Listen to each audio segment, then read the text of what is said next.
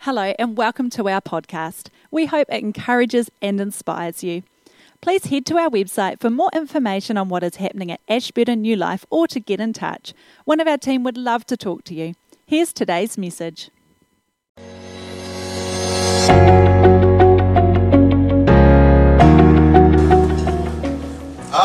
Sign Up Sunday. Excited about that? Yes. One or two are. I'll, I'll start that again, eh? Today's Sign Up Sunday. You excited about that? Yeah. Oh, that's much better. That's way better. Yeah.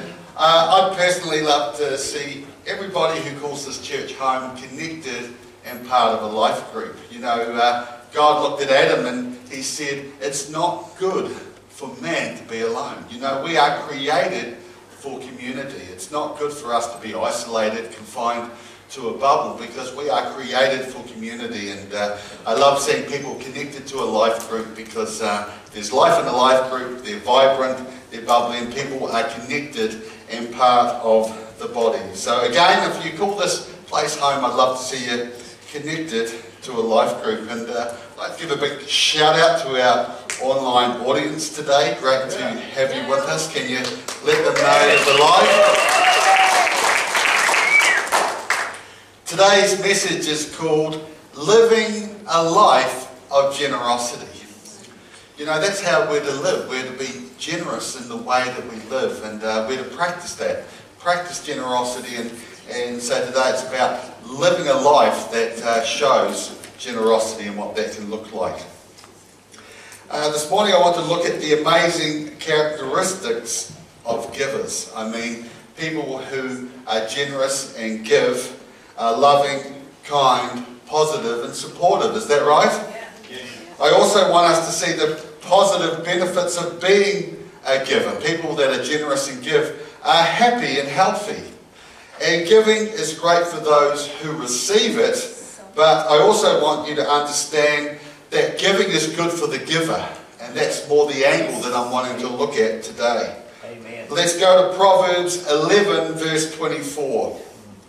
The world of the generous gets larger and larger. But the world of the stingy, it gets smaller and smaller. Generous people think beyond themselves. They think of others. They are big thinkers. They have big hearts. And their world is getting larger and larger. But for the stingy person, they just see themselves. And their world gets smaller and smaller and smaller because they only see themselves and their own needs. And I liken it like this. The stingy person is like a sponge. They just want to absorb and suck in everything that they can. But the generous person is like honeycomb. They just overflow and ooze with deliciousness and sweetness and goodness. And we want to be like the honeycomb, don't we? So, how do you overcome selfishness and greed? By being generous. Being generous and giving breaks the power of selfishness and greed. And it makes our world larger and larger. Givers always stand out and amaze people. Givers are never short of friends. And we can be generous with our words. We can be generous with encouragement, generous with our time. We can be generous with a smile.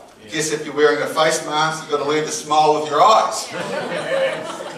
but none of these things cost you anything. But you can also be generous with your wealth and possessions. Mother Teresa said this A life not lived for others is not a life. A life not lived for others is not a life. Mother Teresa modeled to us what living a life of generosity can look like. And did you know that generous people prosper? They do. They always prosper. Proverbs 11, verse 25. The generous will prosper. Do you see that? They will prosper. You see, our God is a rewarder and He rewards the generous. And so the, the generous, they will prosper. Those who refresh others will themselves be refreshed. So the generous will prosper. Their marriages will prosper. Their families will prosper. Their businesses will prosper. The generous, they will prosper in everything. And did you know that even their souls will prosper? How do their souls prosper? They're healthy, they're happy, they've got peace, they've got joy. Their soul will even prosper. Awesome. Did you know that our brain is built for generosity? When we give, it releases a chemical in the brain that gives pleasure.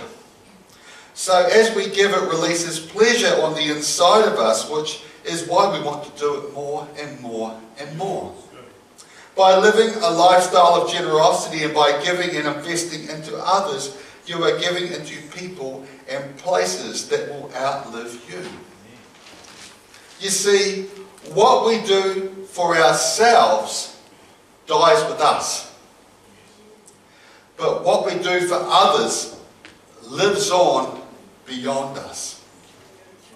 And think about the generous people that you knew as a child or when you were younger that are with you now. You remember them and you remember them fondly and you, you love them and you and uh, we want to be like that, don't we? Psalm 112 verse 9. They share freely and give generously to those in need. Their good deeds will be remembered forever. I mean, we remember those generous people in our childhood, don't we? Their good deeds will be remembered forever. They will have influence and honour. You see, your good deeds will be remembered forever. And I think about King David. He was very generous. He had a heart after God. And they believe in today's economy he would have left the equivalent of $21 billion for the building of the temple. Release that to Solomon for the building of the temple. That's pretty generous, isn't it? But you know, we can be generous when we have much, and we can also be generous when we have a little. I mean, I know wealthy people that are stingy, and I know people that haven't got much that are very generous. And so David was wealthy and he was very generous. But then one time uh, there was an offering being taken up in the temple, and all the Pharisees and the wealthy people were like the big bucket at the front, were putting in out of their wealth. And then a little widow came along and she put in two small coins and Jesus stopped the offering.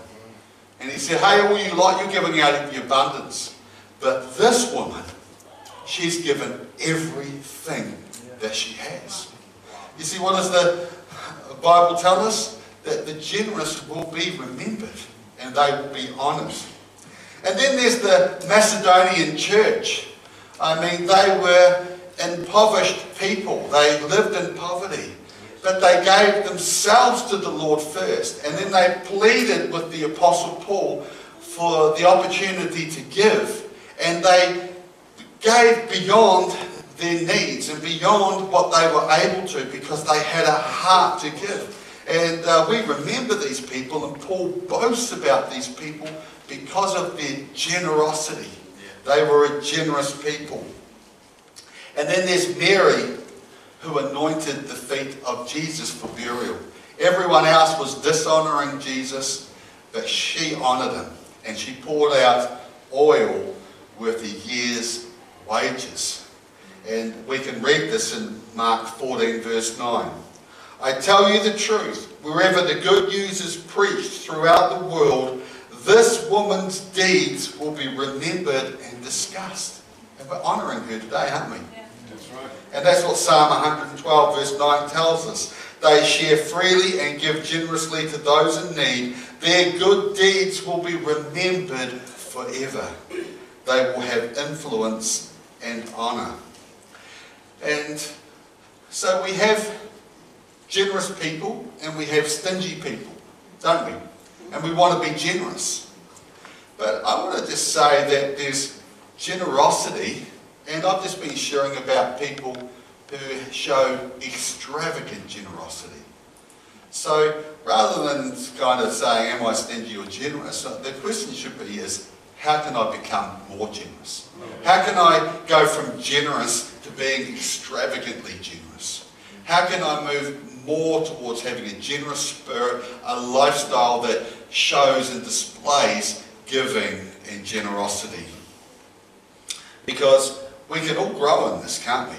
We can all do it better. We can all look to challenge ourselves to grow in generosity because it's great for those who receive, but actually it benefits us as well. Luke 6, verse 38. Give and you will receive. Give and you will receive. It starts with us. It doesn't say when you receive, give. It says give and you will receive.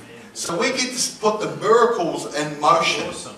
We started by giving first. Given you will receive. Your gift will return to you in full. Pressed down, shaken together to make room for more, running over and poured into your lap. The amount you give will determine the amount you give will determine the amount you get back. Give and you will receive. It starts with us. But I want you to imagine your wealth as like a bag of grain. Or you might say a bag of coins. But imagine a bag of grain and that's your wealth. And you're giving out of that bag of grain. This is what the Lord promises to do for you.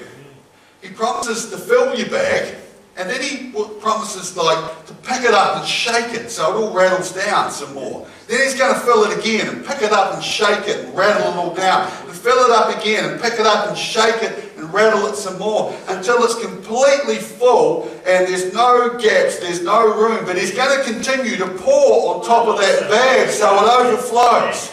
And then he's going to pour it into your lap.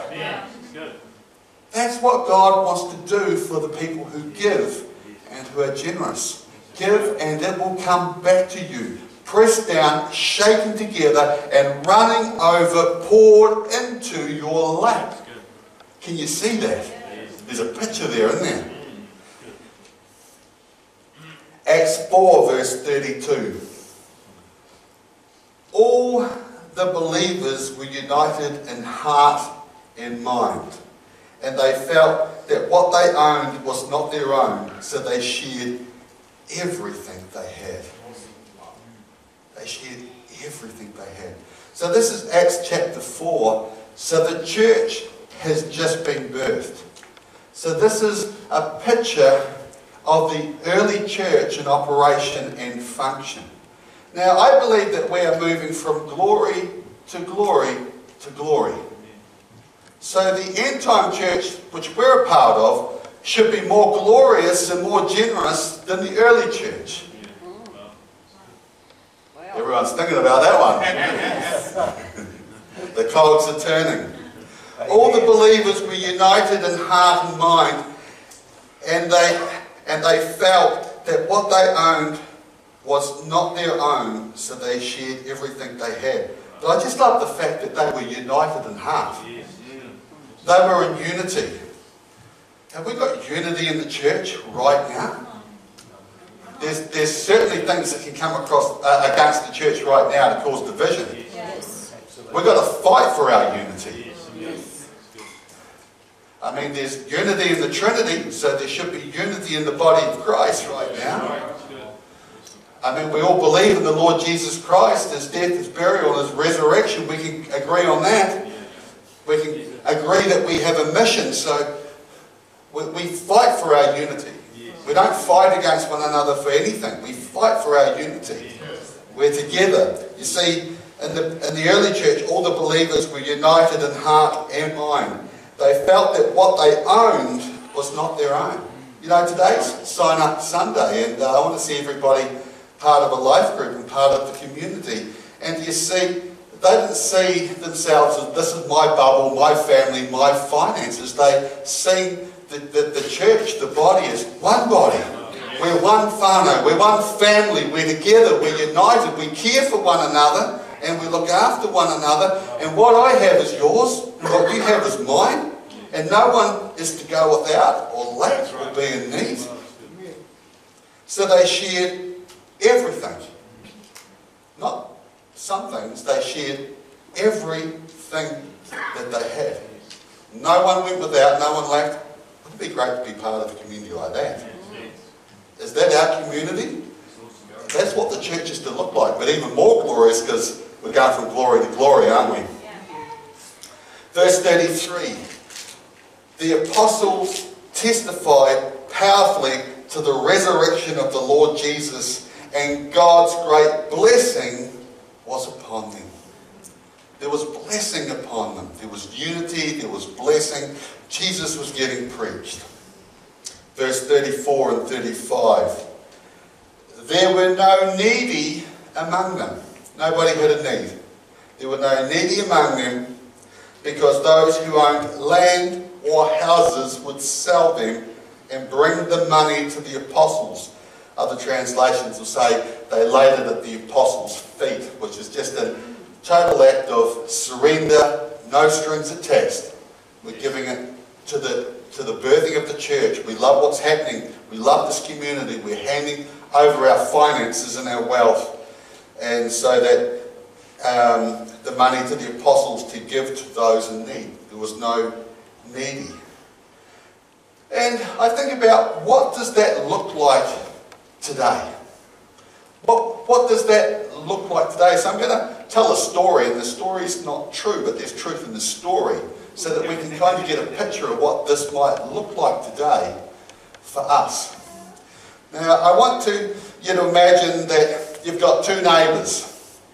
You've got John, and he's a non-Christian. And you've got Bob, and he's a Christian.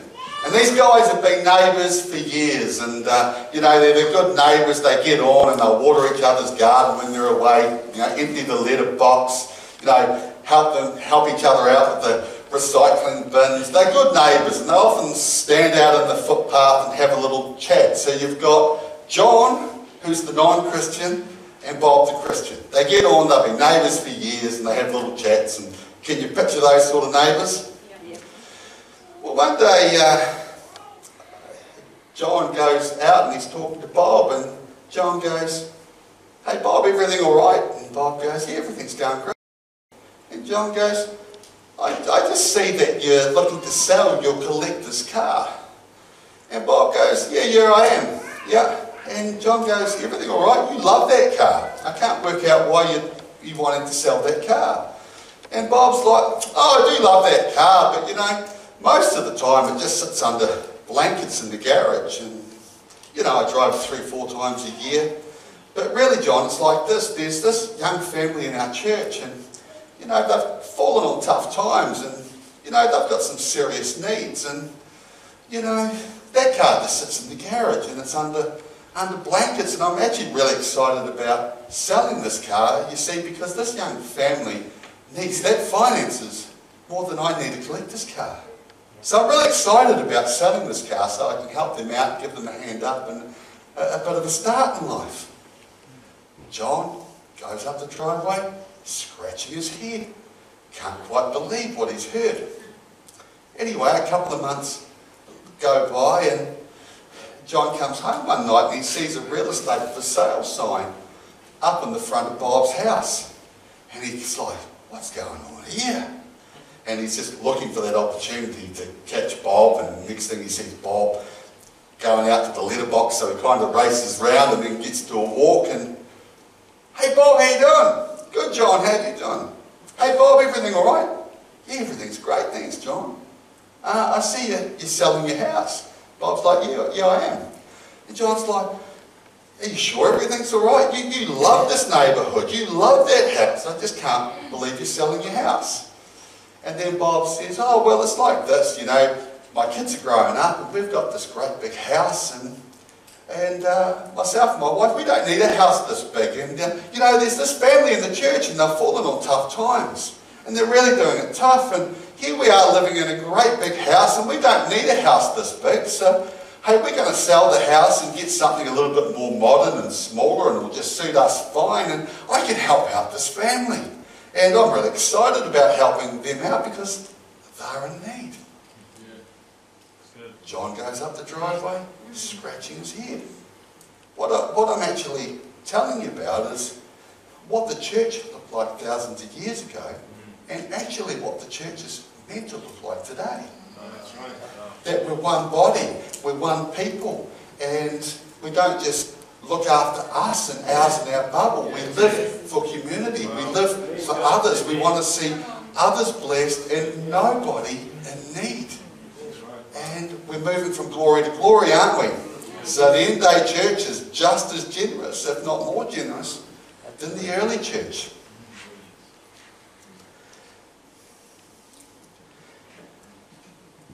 And that's a picture of what we can look like. And so today is Sign Up Sunday, and I'd love to see everybody who calls this church home connected to a life group where you can be generous.